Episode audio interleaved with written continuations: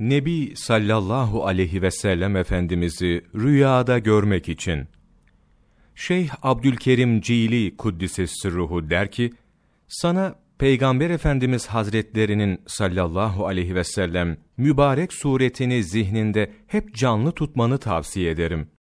Peygamber sallallahu aleyhi ve sellem Efendimiz Hazretlerinin mübarek sureti yani şemailini okuyup, anlayıp ve manasını düşündükçe ona ülfet edersin. Yakın bir zamanda ruhun, Peygamberimiz sallallahu aleyhi ve selleme ülfet eder, rüyada görürsün.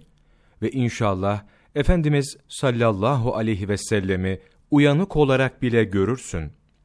Hazreti Ali radıyallahu an Efendimiz Hazretlerini sallallahu aleyhi ve sellem vasfeder ve anlatırken şöyle derdi. Efendimiz aleyhisselam uzun boylu değildi ama azaları birbirine girmiş gibi çok kısa boylu hiç değildi. İnsanların orta boylusuydu. Mübarek saçları ve sakalları çok kıvırcık değildi. Düz de değildi. Kıvırcıkla düz arasındaydı. Mübarek yüzü etli ve uzun değildi. Yüz yuvarlak değildi. Yüzünde bir miktar yuvarlık vardı. Mübarek ve şerefli vücudu kırmızımsı beyaz idi. Gözlerinin siyahı gayet siyah ve beyazı ise beyazdı.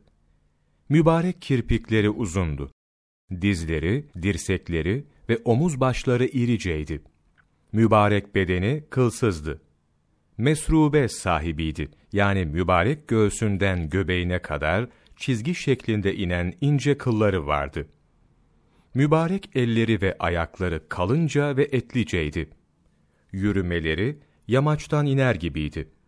Birine iltifat ettiği zaman bütün vücuduyla beraber döner ona bakardı. İki omzunun arasında peygamberlik mührü vardı. Peygamberlerin sonuncusuydu. İnsanların en cömertiydi. Gönlü en açık olanıydı.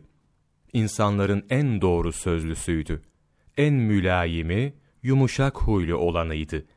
Arkadaşlığı ve sohbeti en güzel olanıydı. İlk olarak gören kişi hemen heybete kapılırdı. Sohbetine katılan ve kendisini tanıyan kişi ise onu çok severdi. Sallallahu aleyhi ve sellem.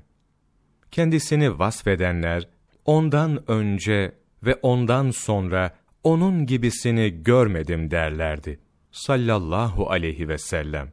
Tirmizi, Yusuf Nebhani, En Güzel Rüya, Misvak Neşriyat, sayfa 89, 21 Ocak Mevlana takvimi.